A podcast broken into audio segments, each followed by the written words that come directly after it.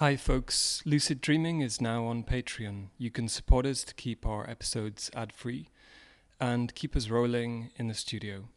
We'd like to give a shout out to our first supporter, Andrea, Andrea Kuhn. Kuhn. You can support us at different rates at patreon.com forward slash lucid dreaming podcast and get some cool stickers and maybe a tote bag.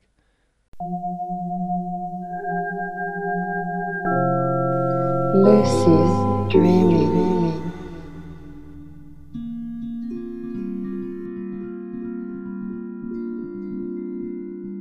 Hello, ears. Thank you for joining us for the first conversation of our second anthology of the Lucid Dreaming podcast.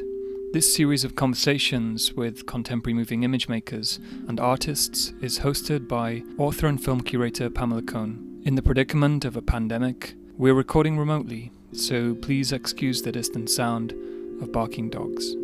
Through each episode of this anthology, we explore the space between forms of seeing and knowing the world around us through reference, through layering, through correspondences, on and behind the screen. So push those earbuds in deep, turn off the house lights, street lights, and moonlight, and let's begin. Hello, dreamers. Welcome to the Lucid Dreaming Podcast. I'm Pamela Cohn. In this episode, I'll be in conversation with Belgian filmmaker, multimedia artist, writer, and cineast Anouk De Clercq. Luckily for me, I first encountered her exhilarating moving image work in a large cinema, because everything she makes and writes about is dedicated to the cinema space and the collective experience held within.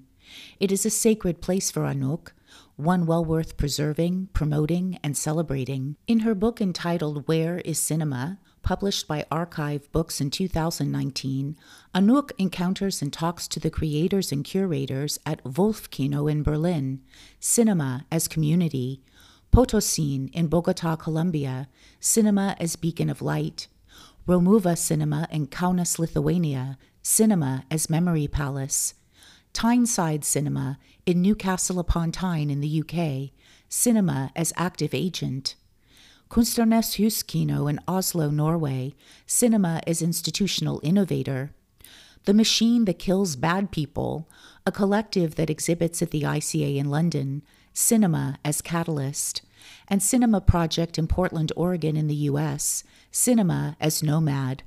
Anouk herself founded Monokino in Ostend, Belgium, this final chapter called Cinemas as Shaped by Water. Her film work, all in various modes of black, white, and gray, is oftentimes made without the apparatus of a camera. Exploring the trajectory of the dot to the pixel to space and beyond, Anouk has made work with a digital scanner, an electron microscope, and digital architectural abstracts to explore various spatial experiences and their affect on the body, from the minuscule to the vastness of outer space, with a thrilling combination of whimsy and rigorous scientific investigation.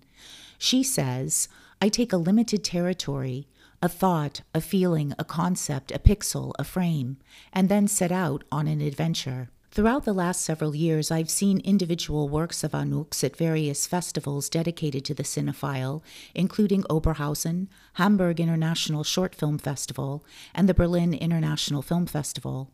In a serendipitous collision of space and time, I happened to be on a rare visit to my hometown of Los Angeles in the spring of 2019 and was excited to discover that on the 25th of May, curator Mark Toscano was presenting a show of Anouk's work called Future Images at Red Cat, the Roy and Edna Disney Cal Arts Theater in downtown LA. The artist was fully present, as she always is, manifested as a petite sprite, lively and warm, intellectually engaged, and super excited to share her work in a cozy black box cinema with a giant screen and surround sound to, as she puts it, explore a higher plane of consciousness in communion with the bodies around you. The beautifully programmed show at Red Cat consisted of It from 2017, made with Tom Callemin about a blind man reporting on a solar eclipse, a light phenomenon he perceives through senses that do not involve sight. Building from 2003, a work inspired by a concert hall in Bruges with music by regular collaborator Anton Aeki, a constructivist audiovisual mobile. Oops, Wrong Planet from 2009 with a soundtrack made by a scanner, reinforcing the oral and visual static between distance and vicinity. Swan Song from 2013, a brief three minute final performance by a lone pixel floating in black space as we listen to its song before it fades away forever. Oh from 2010, another adventure in architectural utopianism, an ode to an unrealized structure, an allegory between inside and outside, real and imaginary. Thing from 2013, a fantastic journey through time and space as we listen to an architect, evocatively voiced by Liam Byrne, talk about the city he has built, with the dawning realization the city he's describing is imaginary. Atlas from 2016, a piece that explores the surface of a single frame from a black and white 16 millimeter film through an electron microscope, and Black from 2015, five minutes of black shot on 35 millimeter, an ode to the darkness of the cinema. Since there's only one print in existence, eventually it will gather dust and scratches the more it's shown, only then revealing its texture. The author, via subtitle, tells us, I think I will like that. In the upcoming hour, we'll talk about these works, as well as Anouk's cinematic inspirations for compiling portraits of film initiatives from around the world with fellow adventurers, cinema founders, filmmakers, film curators, and film lovers. As well, we'll talk about her latest collaboration with singer Helga Davis. In the film One, made in 2019, she and Davis, with music by Vessel, create a spatialized soundscape, a work that, quote, attends to our world with a befitting vibrancy of feeling, unquote, and the installation entitled Helga Humming, made for Beaux-Arts in Brussels this past year, a project she told me that holds much meaning for her. Let's get started.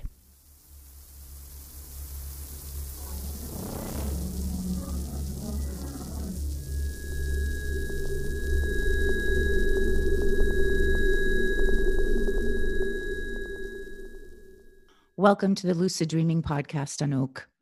Hi, thank you for inviting me. My pleasure. It's wonderful to have you here.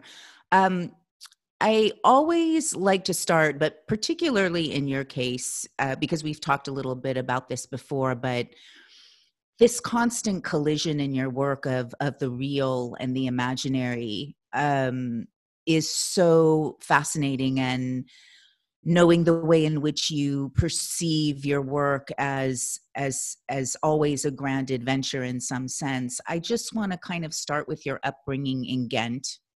Um, and you know just kind of describe a little bit about your childhood what kind of artistic influences came in um, in your very early life in your developmental years that you feel somehow is is essential to to the work that you've been making ever since you started your career and how it how it still consistently informs the way you approach work? Sure. Um i have to go way back but yeah i'm willing to do that a bit of time time travel. Um so yeah i was i was born and raised in in ghent which is uh um, like a, not a very big town in in Belgium. Um, and well, the first thing I can remember is the piano of my grandmother. Uh, she had this upright piano, and she she would play. I mean, you know, she was not a professional, but it it just I don't know, it just tickled me somehow. And she taught me how to play when I was very very young. Um, and then um, I studied notation because really music was was my first love, let's say, uh, and I studied piano um, for a couple of years. And uh, but it's not like I was like my grandmother. I, I didn't really have the the talent. Really, I, I did have a musical ear, let's say.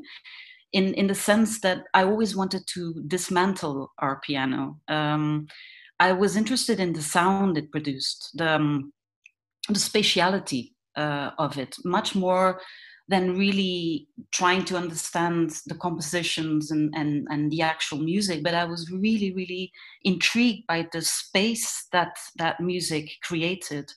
And so we had a piano at home, and I was constantly dismantling it and um, trying to make the sound more grand or more spatial, I guess. Mm-hmm. Um, and um, my parents were big readers, so yeah, I, I was also really um, much into reading. I even had a little library. like when I was a kid, I, I, had a. I opened up my my uh, library, let's say, which wasn't much more than a couple of bookshelves, but still, uh, I kind of um, opened it up to to my friends, and they could have a little uh, card, a library card, and then they could uh, lend a book of mine and stuff like that for three weeks. You know, like playing library, which was great. Um, and I always got my books back, which was also good. Um, and uh, and my mother is a, is a big theater fan, so um, we didn't have a lot of money for babysitting, so she took me uh, with her, uh, also from quite a young age, and and so I got to see, uh, yeah, contemporary dance and and and theater, uh, all kinds of stuff, and also also things that maybe I was too young for. I remember uh, being maybe nine or ten and going to uh, the Japanese Buto dance performance, and I was really, really scared, and I hid under my seat. Uh, but it it left also like a very positive mark uh, uh on me. I mean, being um, yeah, being uh, exposed to to to books, to um, theater, to dance, to music um, yeah, it, it, just feels like a natural habitat mm. in, in a way. Um, it's my home. Mm-hmm. You talk about the cinema space as well as something sacred, as something. Uh, uh, you talk about it spatially, of course, as well, but but also these notions of what the body in communion with other bodies in that space um, and and maybe you know i would like to have you talk about this idea in line with the work that you make with that in mind because in your work as well there is space whether it's outer space or inner space is is fully present. That's that's the i don't know the frame the framework within which you mm-hmm. work. And there is then this really beautiful i mean i've i've had the privilege of being in cinema spaces when i've seen the work that i've seen of yours. Um including this beautiful uh, curation that mark toscano did in la where we were just literally taken from one piece to another which is always it's a rare privilege mm, it is. um and the way in which that communion between the the bodies in the cinema space and the bodies that we're encountering on the screen um, sort of create this very particular feeling in the body um, much more than in the mind. I mean however cerebral your work is and and when i read the descriptions of what you're doing it is quite almost scientific in a way. Um, but yet there's this such a feeling of play and and traveling um, to places that there would be no way to get to except in a cinema um, and i just kind of wanted to talk a little bit about that in the context of um, this this politics of culture also too that you you touch upon and how vital it is that we preserve those spaces for ourselves mm.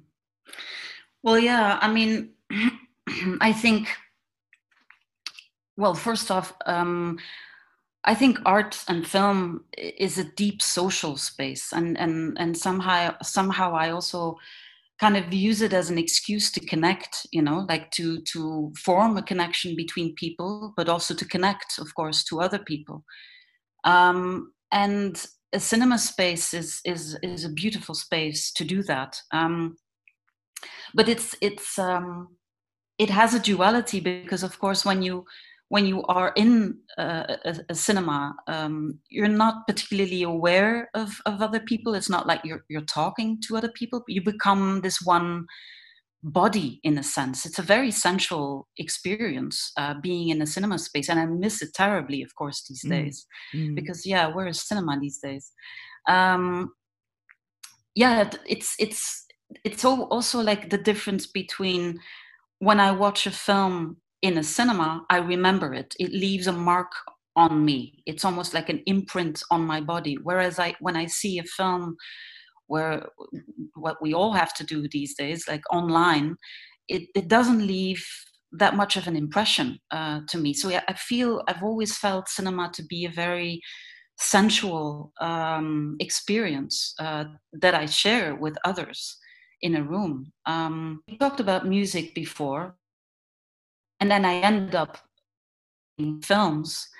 Um, it's just because I wanted to explore as, as much of uh, the arts as possible, and I thought that film was a place where all my uh, interests would come together. You know, my interest in music or my passion even in music, uh, writing, reading, um, spatiality, the spatiality of sound, and and for me in cinema, it it it comes uh, it comes together there. But I'm also as you said before, you mentioned the word adventure. I, I, I, really like to see myself as an explorer as well, because I'm always looking for uh, different ways of, of, of making images. Um, like trying to find a way to to look at the world not in the way that dominates cinema today. So finding um, new technologies to make images and, and, finding new perspectives to look at things uh, and sharing that perspective uh, with others. Um, so that's why I mean you probably you, that's why probably you mentioned this idea of, of science. Uh, it, it's it's true. It's because I use the language of science, like um, what I did with Atlas. Is is the images are made with an electron microscope. Mm-hmm. Um, or what I did in in Thing, which is made with uh, the lidar technique, which is used by architects. Um, so I, I, it's it's really to to try and find um, new ways taking images, looking at the world in in in a different way. Yeah. What is but but then there's an abstract quality in your work which allows for so much space of the imagination. And even though we're guided quite precisely on this journey, there's there's I'm just wondering in terms of your own um, influences and the ways in which you encounter other work that thrills you and excites you um, how how does that sort of fold itself into your own notions of of making work again not necessarily even using a camera hmm. um, mm. and and uh, but also being very specific um, in terms of i mean i'm thinking of films you know specifically like black or you know um, these ways in which you use the texture and the materiality of 16 millimeter and 35 millimeter versus digital has it's all encompassing. It's part and parcel of the piece. Um, and when you do encounter digital work and when you do encounter work on celluloid i, I just kind of like to know how you might describe this these reverberations um, that that might kind of spark something in you um, to try because it seems like you're always willing to experiment in a sense that and of course experimentation always has a huge um, risk of failure you know sure. a risk of a risk of not working um, and there are a lot of artists that are reticent in a way to do that particularly with with film stock particularly with certain ways of of of setting up a workspace um, that's that's quite risky in fact and that and that might not um, garner the results that you that you hope for. Well it just what you're saying reminds me of of one of the um, uh, the strongest uh, cinematic experiences that I had, and one of the strongest influences is uh, seeing uh, Len Free Radicals. Um, at, I mean, when I was in my twenties, and I just left film school at that time, and I was a bit disappointed or confused about about film at that time because I studied um, more classical film, you know, with actors and a script and and, and all that. Um, but I was I was a bit at a loss at that time, and I wasn't really acquainted so much with, um, let's say, experimental film or poetic film or avant-garde film or artist film. I mean, there's so many words to describe this beautiful, um, what is it, a territory within film. Um, and then I saw Free Radicals by Len Lye, and I, I was, um, I, I remember it really vividly.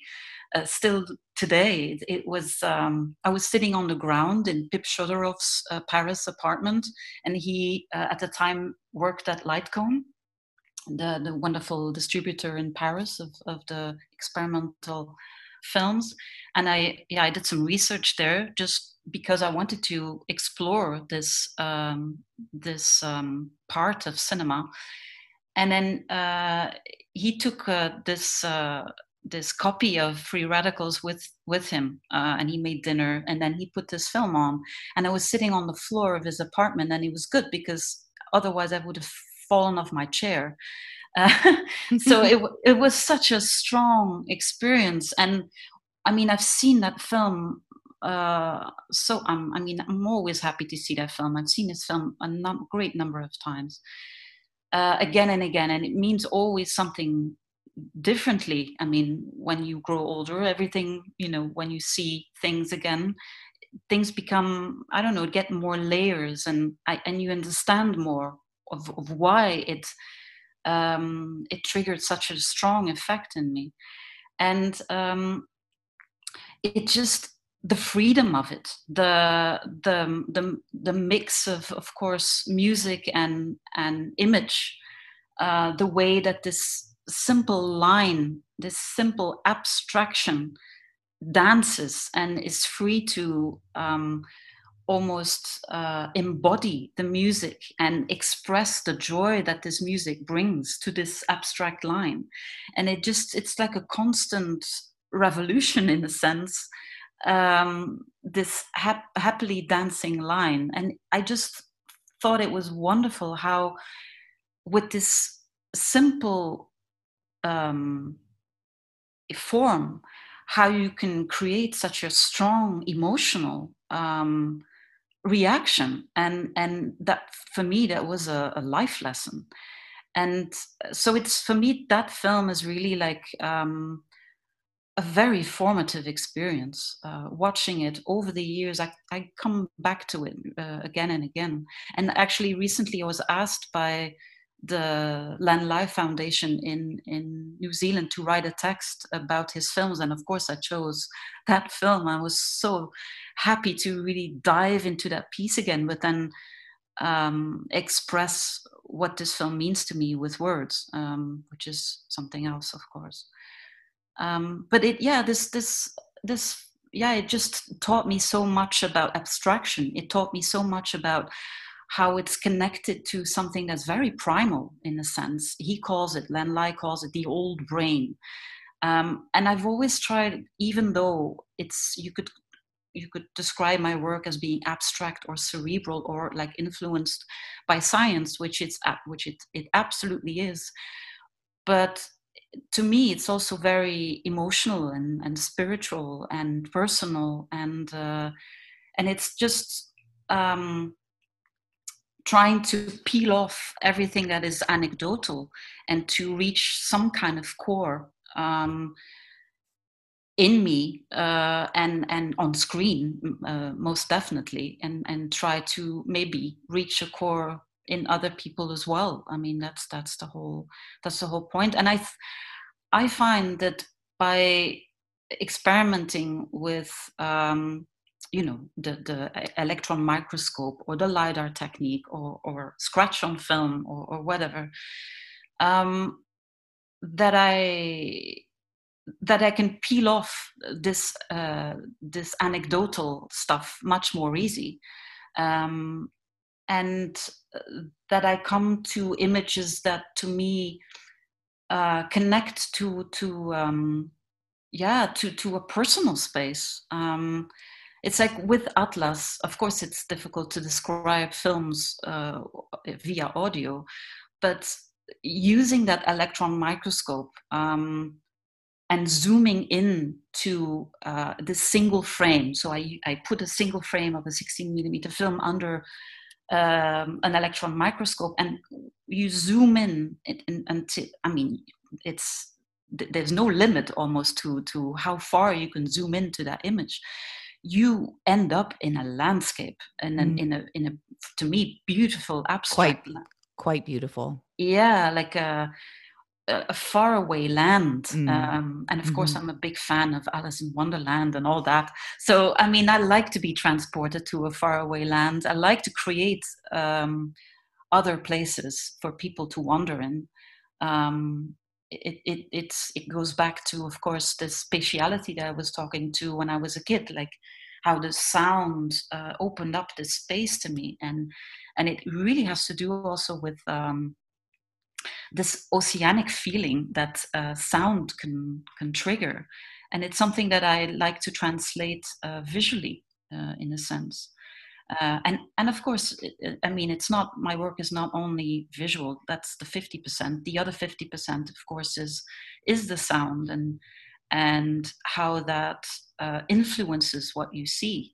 Um, sometimes the sound can um, say something which is the opposite of what you see. Like, for instance, when I create visually a vast landscape, um, I like to have a sound that's very intimate, for instance, uh, very close to you. And so I really like to play with all these um, possibilities, uh, opportunities, opportunities that, that this play of um, the visuals and the sound and spatiality, architecture uh, words, you know, text. Uh, that's something that that comes in quite often as well.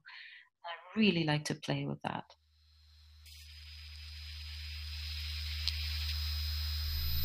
Mm-hmm.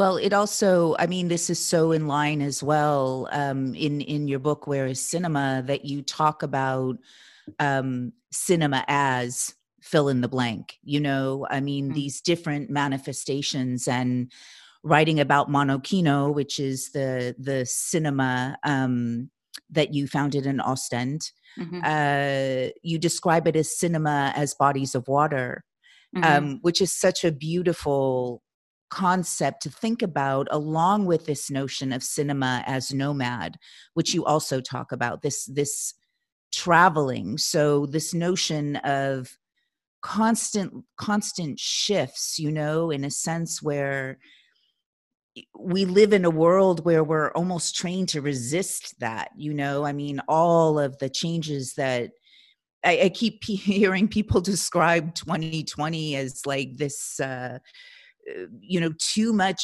shifting sand. It's almost like it's it's it's trying our very fiber to sort of hold on to ourselves and one another um, in this way. And yet somehow what you're talking about this this um, this spatiality but also this notion of movement between between the very concrete and the ephemeral, if you will, and the imaginary.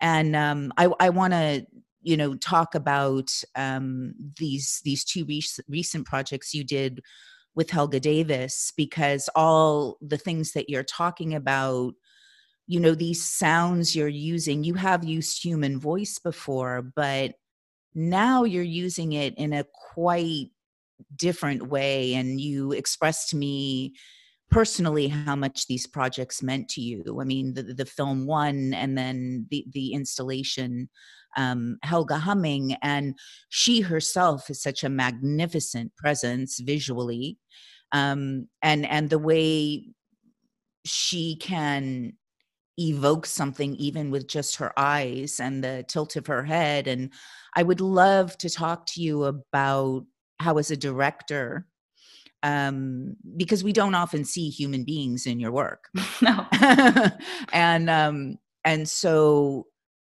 I would just like to sort of know about that process and and it feels very joyful when you mm-hmm. watch mm-hmm. it. It feels very uh, alive and oh, good. And and I do in fact feel your presence there, sort of watching as as things transform. Mm-hmm. Um, so if you could talk about that collaboration with Vessel, um, with this music that you all made together, um, and then these very quite straightforward visuals, but a lot is going on in that frame. And it's emanating from this human being who is elegant and powerful. Um, so it's not just her, the sounds she's making, um, some of which are in sync, some not. Um, but it is also this presence.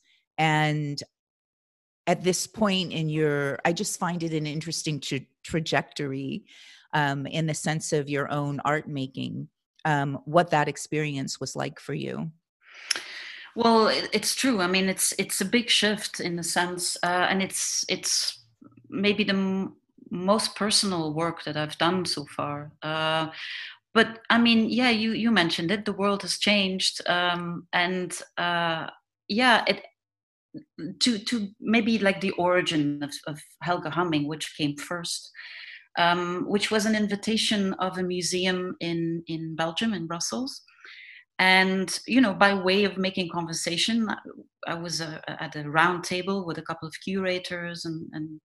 I, by way of opening up this conversation and and I really like you know when people invite me to do stuff I see it as a conversation and, and, and I love it, you know. And so I opened up by asking, so why actually did you invite me to do this? And then one of the people, a, a man at the table said, because you're a woman. And then I, I thought, okay, now somehow that, that, I mean, as a woman, of course, you you encounter a number of things in the art world, in the world, um, but uh, somehow that was enough. I mean, I just had enough. And I thought, you know, you want a woman, I'll give you a woman.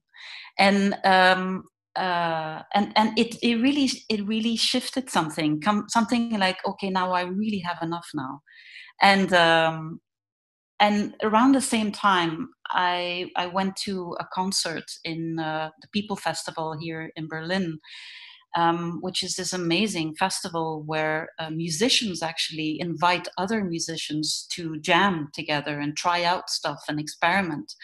And some of these these experiments make it to the stage, others don't. I think it's a beautiful concept. Anyway, so I went to this festival because, of course, that uh, I love the um, this this whole idea. Um, and then one of the the it was 3 a.m uh, in the middle of the night and people were you know that people had beers and and it was a bit noisy. There were a lot of people in the room i mean a thousand or something or even more.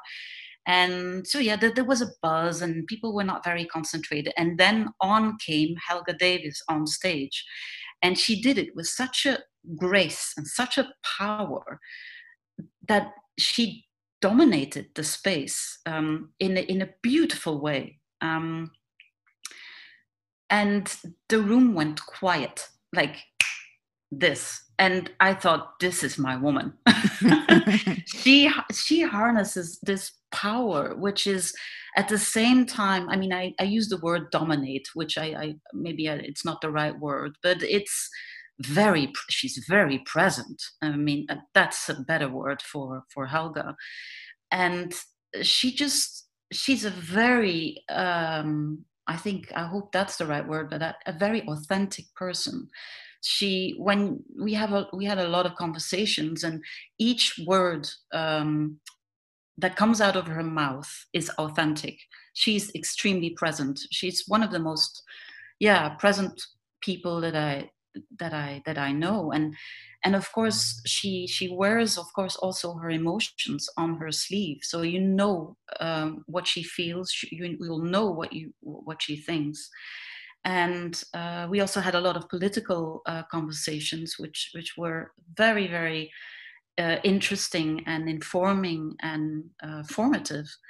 Um, and so yeah we we started this collaboration and and it was such a, a beautiful experience uh, such a hug fest this this working together. There was a lot of love love involved and a lot of mutual respect.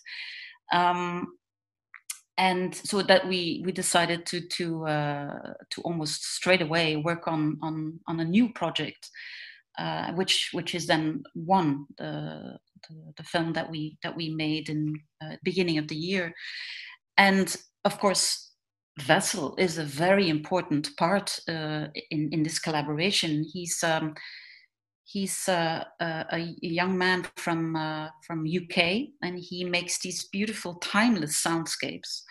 And it's it's also someone that I kind of met uh, while on a birthday party somewhere in London. I can't remember, but we met, and and there was an immediate click.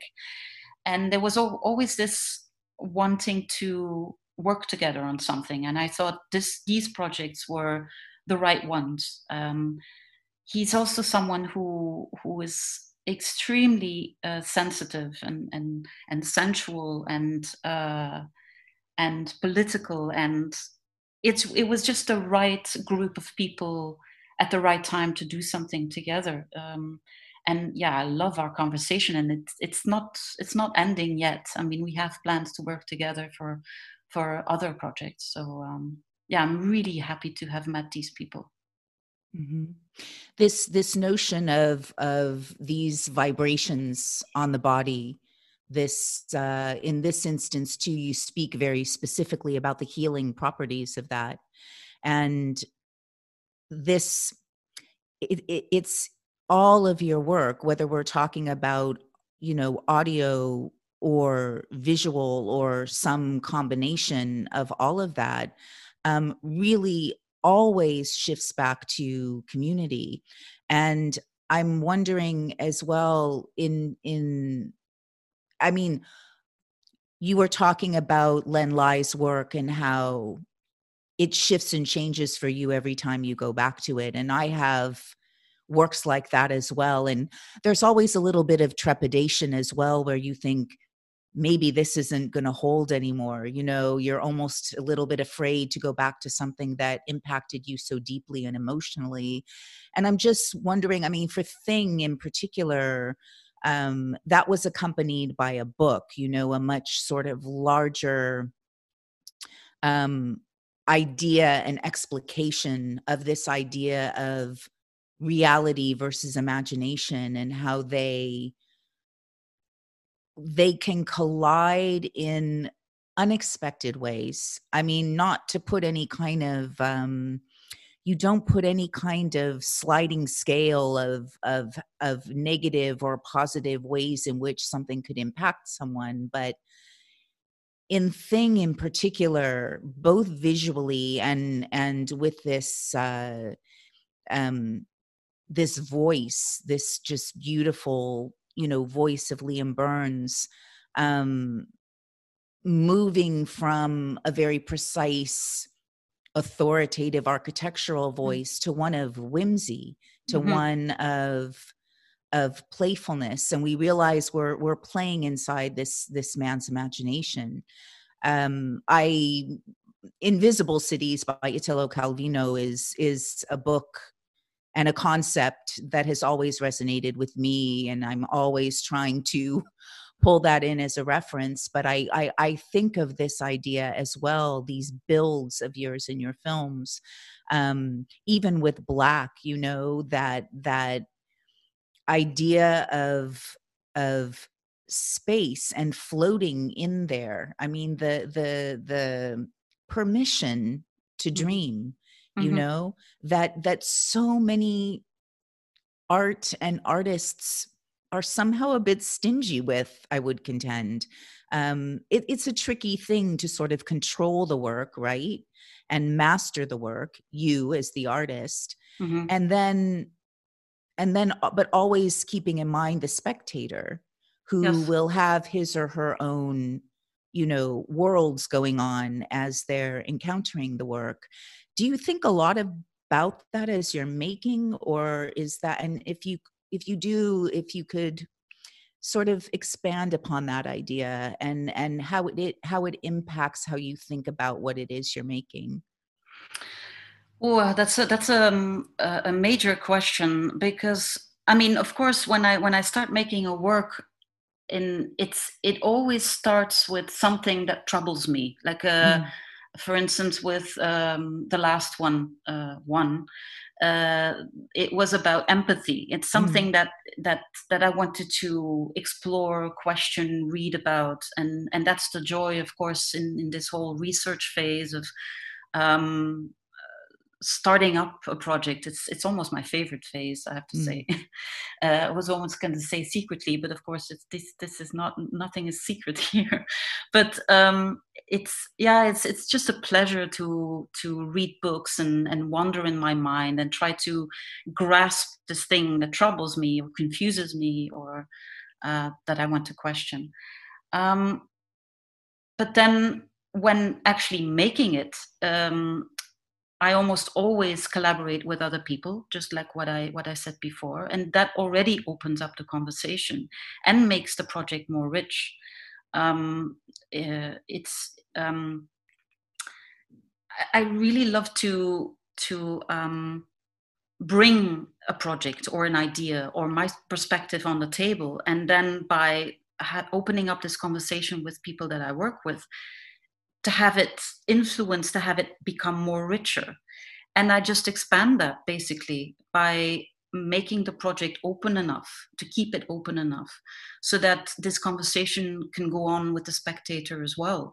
So, as I said in the beginning, to me, art or film is it's really like a deep social space and and it is about um, inviting people in um, and that explains probably my interest or my my uh, absolute love for cinema as a space as well because it's it's the space it's it's kind of like the living room for filmmakers you know? It's like um, it's it's the space where you um, transport people. I mean in the case of black in the case of thing i i use this incredibly magic ritual of that is cinema.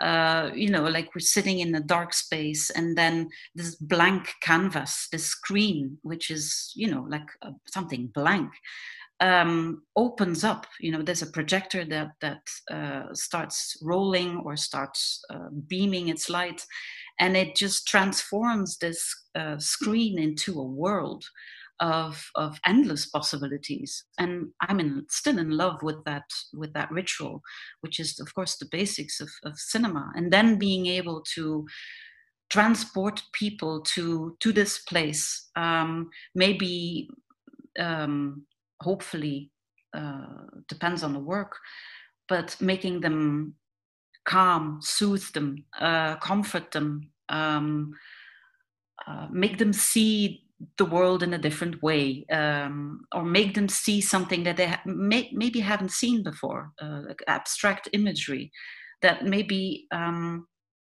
uh, um, leaves them confused you know? I mean there's, there's, there's of course people who are confused when watching my films but i love that. It's just uh, um, yeah offering another perspective on what we know um, and and trying to make people see maybe in a different way. I mean that's a huge ambition. That's that's really not the point but it's just this um it, there is a, a kind of in some of my works a kind of um, soothing quality. I mean i've especially when I make installations, which which I do too.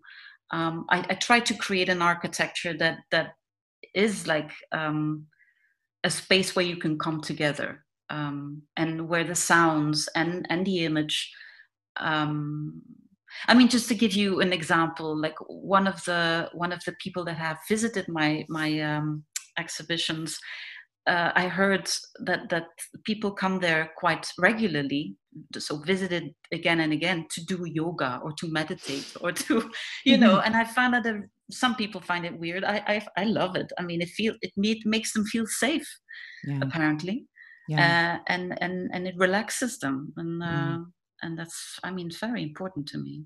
Yeah. Oh, that's like a service to humanity, actually. yeah, no pressure, but yeah, I mean, you know, I know, but I mean, yeah. I also, you know, there's a different sense of disorientation in the cinema space than there ever could be in the installation space, and mm. and that's such a important idea to know that the malleability right of the structure in which in which the work is being shown and you talk so much about this in your book where is cinema? You know when you are talking to these different um as you call them fellow adventurers um in in cinema in in building those space spaces. But what also comes to the fore and and i know so many artists um maybe kind of shy away from this concept of of um, but uh, of the politics of mm. culture, mm. you know, and this is a theme, of course, which crops up in your book over and over again, realizing you do such a beautiful job of historicizing right how these spaces came to be um, and even with monokino it, it was hardly a straightforward I'm mm-hmm. going to make a cinema and boom, there it is. I mean, there was a lot of resistance, um, which is key in any art making, I contend, um, because, you know, you, we can say cinema matters, but it also matters who is running the spaces, who is programming the spaces, who's bothering to build the audience and the community around those spaces. Right. And the book I, I, found it so inspiring, you know, listening to, and you do as we're doing now, this sort of, you know, conversation with these people. Um, and each is quite different in the way they they have had to go about this journey and their struggles have been different but when push comes to shove it is this kind of really muscling your way into um the communal space. I mm-hmm. mean, can you talk a little bit maybe about what your ideas of this resistance might be? Um, it always puzzles me. It's frustrating and it's it's infuriating sometimes, but I also find it really puzzling um, that you know why wouldn't this just be such a natural desire for any community to hmm. have? Mm-hmm. Well, yeah. Uh, well, we're, we're not really talking about, of course, any cinema space. It's eh, like all of the people that I talk to in the book, they're really concerned with a certain cinema, which is uh, anything that is left or right of the mainstream. Right. Um, and um, like, yeah, this, this people who want to um, shake up the status quo, they're not always welcomed. Let's mm-hmm. say. Um, so that it's that it's like giving um, giving a voice to uh, films or people uh, that usually don't have a voice. It's it that's also part of the cinema that I stand for. Um, I mean, it's it, it, There's there's a lot of multiplexes in in the world. Um, that's not what I'm talking about. That's mm-hmm. that's more of a, a, corporate. It's a different right. beast it's a different animal. Right. Um, I'm talking about uh, the, the the the animal that wants to. I mean, let's let. I'm gonna let go of the of the metaphor here, but um, yeah, it's it's um, it's occupying or demanding uh, the space of of yeah everything that is left and right of the of the of the mainstream. So it's oh, this, this, yeah, there's of course so many examples of in, in the book, but one of the of the conversations that that really made a strong impact was the one in Bogota in Colombia, which is uh, this this cinema that was built by the community um, and it it's evolved out of the community project uh, trying to teach young people about making films um, to try and uh, keep them off the streets or uh, of, of, the young t- teaching young women uh, about filmmaking would maybe um, not have not uh, so that they don't be, are, are on the street and then become pregnant pregnant at a, at a, at a too young age let's say.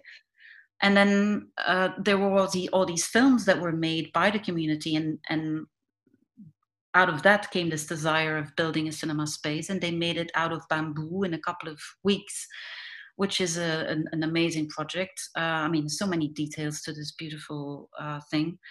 Um, but uh, in the case of uh, monokino yeah it, it, it just became it just was this very naive idea of hey on the whole of the belgian coast there's only one multiplex. Uh, this is stupid. I mean it's even criminal. Um, so why not start a cinema uh, and yeah it came out of this very naive idea but then uh, we encountered a lot of obstacles um, yeah, uh, because a, a, lot of the politicians were involved in this multiplex and were afraid that uh, we would be competition. Uh, but of course, we all know that these two can coexist perfectly. Um, so yeah, it's just because of this this project Monokino that I that I really um, understood the the importance of these kind of cinemas and how important they are for a city, for the fabric of a community. Um, yeah, it's like uh, leaving it to the status quo, leaving it to the mainstream. That's that's really not an option. So that's that's the the responsibility uh, of these smaller cinemas. And also of course you know like these smaller cinemas they they tend to of course like especially the the examples that I, that I talk about in in the book they tend to be of, of a much more personal nature. I mean you have a host which makes it into a human project again. Uh, someone to welcome you at the door someone to give you an introduction about a film that they feel strongly about or a group of films that they feel strongly about it just becomes a much more personal and much more direct and involved um, experience shared real shared experience. And and and it's it's so important to to keep that in a city to not leave it up to um, big business or or corporate or tourism offices or you know just to keep it human and keep it intimate and uh, um, and keep it local in a sense. And yeah. Mm-hmm. Uh, this is a um, a specifically timely question as we wrap up, but I'm just kind of wondering then what your take is on these festivals under siege that have have to have had to pull everything online or are opting. There are some who have not, mm-hmm. um, uh, but this notion too in in the the section on the Tyneside cinema in the UK, you know, they talk a lot about this experience that will not be repeated. Like this is with these people in this space at this time and seeing these kinds of works, um, that's something that will stand, you know, in and of itself as a very particular experience. And I myself, I mean, I thinking about the times I've encountered your work, it's always been very specifically tied to a place, to a cinema where I was sitting in the cinema, who I was with in the cinema, um, and and thinking about all of the things that filmmakers are losing by this kind of exhibition, but all of the things that spectators are perhaps missing. So I just was wondering if you wanted to weigh in on that. It's it's a new phenomenon, but i'm mm. just curious about your personal personal take on that well on on the one hand there's a number of uh, moving image artworks that have become available online which is right. of course unprecedented and which is incredible. I mean, it's uh, I teach as well, so I'm really happy about that to be able to share with students or with young aspiring filmmakers this rich body of work that usually is not made available online. That's that's a good thing. Uh, this generosity, let's say, uh, of putting your films out there and online, that is a, a very positive out- outcome of it. Um, and yes, as you say, film festivals have, have experimented with moving online, but of course it doesn't. Um, it's an it's not a, a worthy alternative. You you miss. They, they try to to connect it to these chat online chats that you, that you can kind of after a screening of a film that you can kind of come together and, and talk about these films um, and it, it's it's something. I mean, I'm I'm really happy that it's there, but yeah, of course, it's not it's not not the same thing. And um, I, I I had a couple of of uh, discussions about the possibilities because it's also you could see it as a um, a good time to experiment with uh, how to show film, and uh, we should do that. And so they're one of the of the possibilities that we come, came up with, and maybe it's it's already out there. I don't know, but is this possibility of having um, using living rooms of people as, as small nodes where you have a bubble of maybe five or ten people maximum that come together and watch a film that is streamed online in the context of a film festival and that you kind of find, try to find a way to connect these nodes together so that you have the intimacies of people's living, living rooms and that you connect them somehow it's all trying to recreate the beauty of just sitting together in a room watching a film together and then afterwards like for instance in the film festivals where we've met a couple of times uh, to to be very passionate about a film that we've just seen to to weigh in uh, to change to, to have different perspectives to not to to disagree completely with someone else. I mean that's if you do it face to face it's just a much more loving experience than if you do it in in the chat line of um, uh, somewhere online. I mean it's it's it's yeah people try but it's just yeah it's just not the same. And and i i just so much want to be part of this body that is uh in a cinema room watching a film and and and to have it have a mark on my body. But it'll come back. I'm i'm very positive and optimistic about it. It will come back. But we should maybe take this time and and loads loads of people do to experiment with uh, ways ways of, of of watching film and being together. I mean, it's much more than about cinemas. It's really this this um, uh, the huge importance of of being with people and and uh, and and missing to hug other people and sometimes it's good to miss to miss it to then really see the importance of it and then uh, i'm pretty sure once there is a maybe a vaccination or I don't know what's going to happen, a, a miracle, let's say. Uh, that that yeah, I'm I'm gonna hug people like crazy. That's for sure, uh, and be in the cinema maybe every day. I don't know, but yeah, uh, yeah so something yeah. to look forward to. Absolutely. Thank you so much for this delightful talk. It was so wonderful to get to chat with you.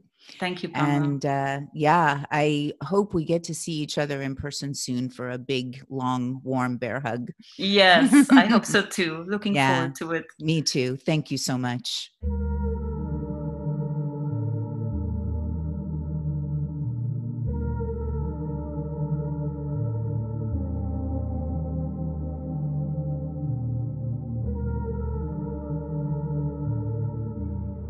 Thanks for streaming this episode of Lucid Dreaming. This podcast was recorded on the 27th of July in the year 2020.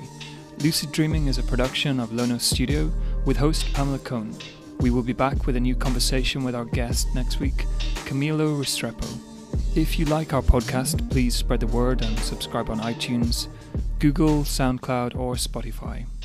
Goodbye, dreamers.